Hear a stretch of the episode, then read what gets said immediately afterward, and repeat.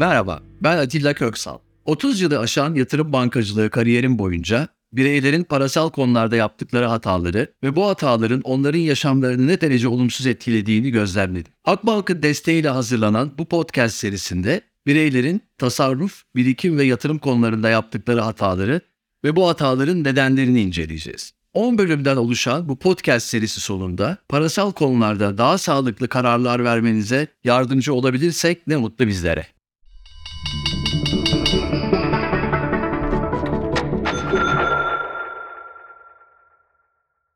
Değerli dinleyiciler, hepinize merhabalar. Bugünkü başlığımız yatırım hataları. Yatırım yaparken hepimiz zaman zaman hatalar yaparız. Ben bugünkü konuşmamda belirlediğim 16 tane temel hatayı sizlerle paylaşacağım. Tabii yaptığımız hataların sayısı çok daha fazla ama 16 tane hatayı ki bunların çoğu davranışsal hatalar burada özetlemeye çalışacağım. En tecrübeli, en profesyonel yatırımcılar bile özellikle kriz dönemlerinde işte duygularının esiri olup yapmamaları gereken işlemleri yaparlar. Amatör yatırımcılar da hem bilgi eksikliğinden hem de daha önceki podcastlerimde tanımlamaya çalıştığım bilişsel ve duygusal yanılgılara kapılarak bazen de çevrelerinden etkilenerek hatalı yatırımlar yaparlar. Aslında bu tasarruf, birikim ve yatırım konuları çok da karmaşık konular değildir. Ama birçoğumuz aslında kolaylıkla öğrenebileceğimiz bu konulara mesafeli dururuz. Bu nedenle de yaşamımız boyunca zaman zaman finansal sıkıntılara gireriz. Bu podcast serisinde sizlere birikim ve yatırım konularında yapmamız ve yapmamamız gereken şeyleri kolaylıkla anlaşılabilecek bir şekilde aktarmaya çalışıyorum. Gelin şimdi yatırımlar konusunda yaptığımız davranışsal hataların nedenlerini ana başlıklar altında özetlemeye çalışalım. Hatırlarsanız önceki bölümlerde davranışsal finans konularına yer vermiş ve bu hatalara neden olan yanılgıları özetlemeye çalışmıştım.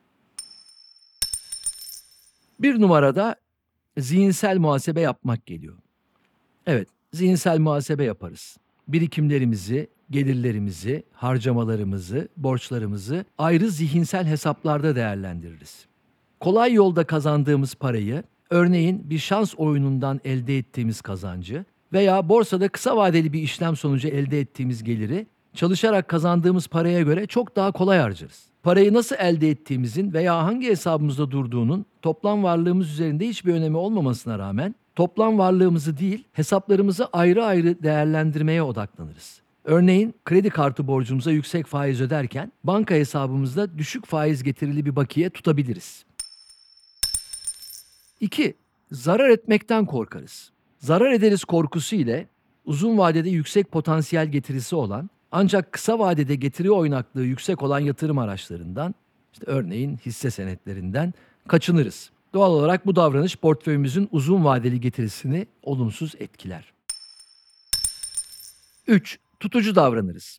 Yeni yatırımlara girmekten çekinir, yakından tanıdığımızı düşündüğümüz yatırım araçlarında kendimizi daha güvende hissederiz. Örneğin Türk lirası mevduat, döviz veya altın uzun vadeli getirileri yüksek olmasa da bizleri güvende hissettiren yatırım araçlarıdır. 4. Statükocu davranırız. Yanlış yatırımlarımızda ısrarcı olur, iyi sonuçlar üretemeyeceklerini fark etsek de onları sonlandırmakta isteksiz davranırız. Bazı yatırımlarımızı gözden geçirmeyi yıllarca ihmal ederiz. Bu özellikle bireysel emeklilik sisteminde çok gözlenen bir durumdur. Birçok BES yatırımcısı portföylerini çok seyrek gözden geçirir. Bazıları ise piyasalarda ne tür gelişmeler olursa olsun portföylerinde asla değişiklik yapmazlar.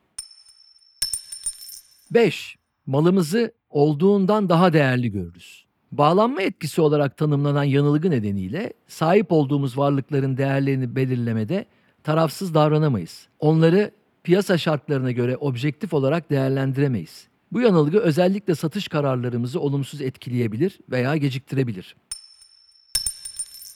6. Kendimize aşırı güveniriz. Kendine güven, sahip olmamız ve geliştirmemiz gereken bir duygudur. Ancak aşırı güven, alacağımız kararları sorgulamada, detayları incelemede zaaflar yaratabilir ve yanlış kararlar almamıza yol açabilir. 7. Başarıyı kendimize, başarısızlığı ise dış faktörlere atfederiz. Yatırım performansımızı objektif olarak değerlendirmekte güçlük çekeriz. Piyasaların yükseldiği dönemlerdeki olumlu performansın kendi ustalığımızın bir sonucu olduğunu, zarar ettiğimiz yatırımların ise talihsizliğin veya beklenmedik etkenlerin sonucu olduğunu düşünürüz. Bu da zamanla aşırı güven yanılgısına dönüşür ve özellikle piyasaların düşüş dönemlerinde bizlere büyük zararlar ettirebilir. 8. Yakınlık hissettiğimiz yatırım araçlarını tercih ederiz. Yaşadığımız şehirde faaliyet gösteren bir şirketin hisselerini almak, örneğin Ereğli'de oturanların Erdemir, Bursalıların Bursa Çimento hisseleri alması gibi veya kişisel olarak sempati duyduğumuz bir yatırım danışmanının tavsiye ettiği bir yatırımı yapmak, portföyümüzü güvendiğimiz bir arkadaşımıza yönettirmek veya bir akrabamızın almış olduğu bir yatırım fonunu almak her zaman en rasyonel yatırım alternatifi olmayabilir. 9. Söylentilerden etkileniriz. Çeşitli kaynaklardan gelen haberlerin etkisi altında kalır.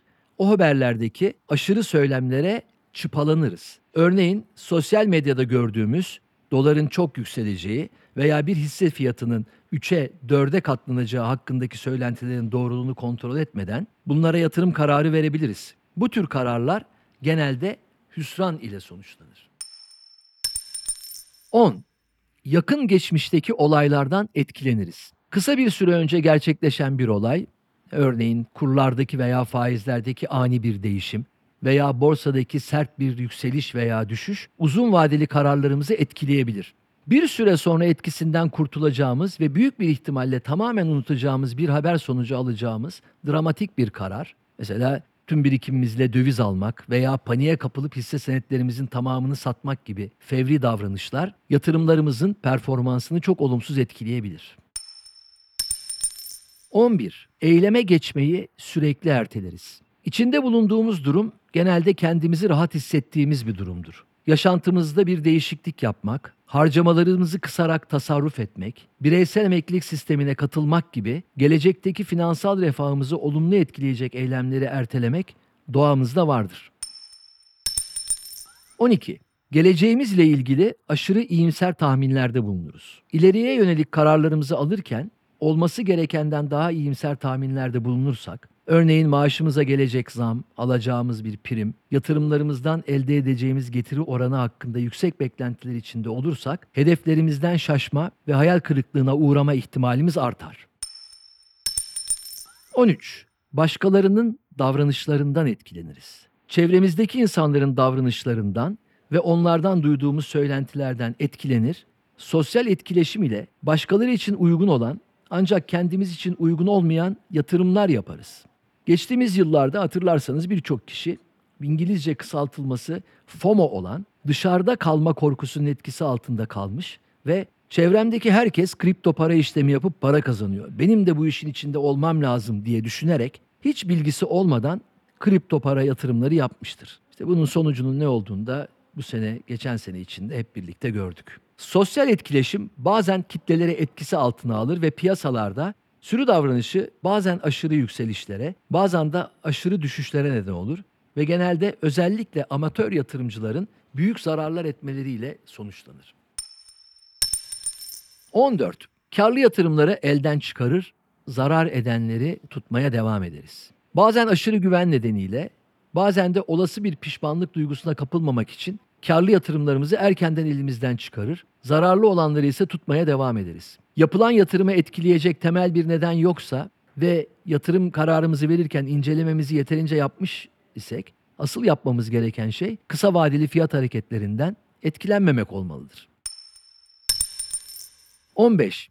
Kolay kazandığımız paralar ile daha yüksek riskler alırız.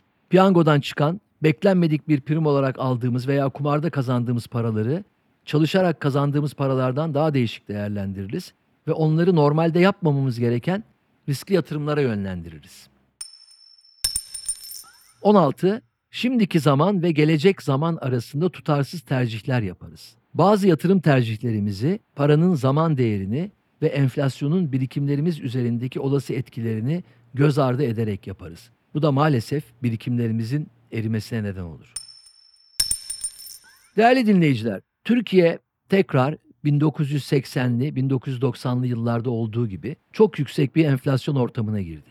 Yüksek enflasyon ortamı yatırım yapmanın, birikimlerimizin alım gücünü korumanın çok zor olduğu dönemlerdir. Bu tür dönemlerde soğukkanlılığımızı korumalıyız. Yatırımlarımızda ani değişiklikler yapmadan önce iyice düşünmeli ve mümkünse uzmanların görüşlerini alarak hareket etmeliyiz. Son zamanlarda borsa alternatifsiz kaldı söylemini çok duyuyorum. Hiçbir yatırım aracı alternatifsiz değildir. Kaldı ki bütün birikimleri tek bir yatırım aracına bağlamak, hele bilgili olmadığımız bir alanda aşırı riskler almak birikimlerimizin erimesine neden olur. Özellikle hisse senetlerine günün modası oldukları için değil, uzun vadede yüksek getiriler ürettikleri için yatırım yapılır. Eğer hisse senedi yatırımları konusunda bilgili değilseniz, bu yatırımlarınızı tecrübeli portföy yöneticilerinin yönettiği, içindeki hisse senetlerinin titizlikle seçildiği, performanslarının sürekli takip edildiği, gerektiğinde oranlarının azaltılıp gerektiğinde çoğaltıldığı yatırım fonları üzerinden yapmanızı tavsiye ederim. Gelecek podcast'imin başlığı nasıl yatırım yapmalıyım olacak.